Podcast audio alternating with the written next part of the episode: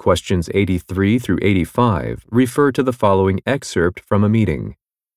It's time to address the communication problems that have been occurring here at the office recently. If we want to succeed as a business, you all need to cooperate well, support each other, and function effectively as a team. Also, on behalf of management, we want everyone to be happy. Resolving these issues will improve morale and lead to a more pleasurable work experience for all of us. This is why we have decided to hold a series of workshops next month. The program will focus on developing better communication skills and will promote greater patience and understanding among coworkers.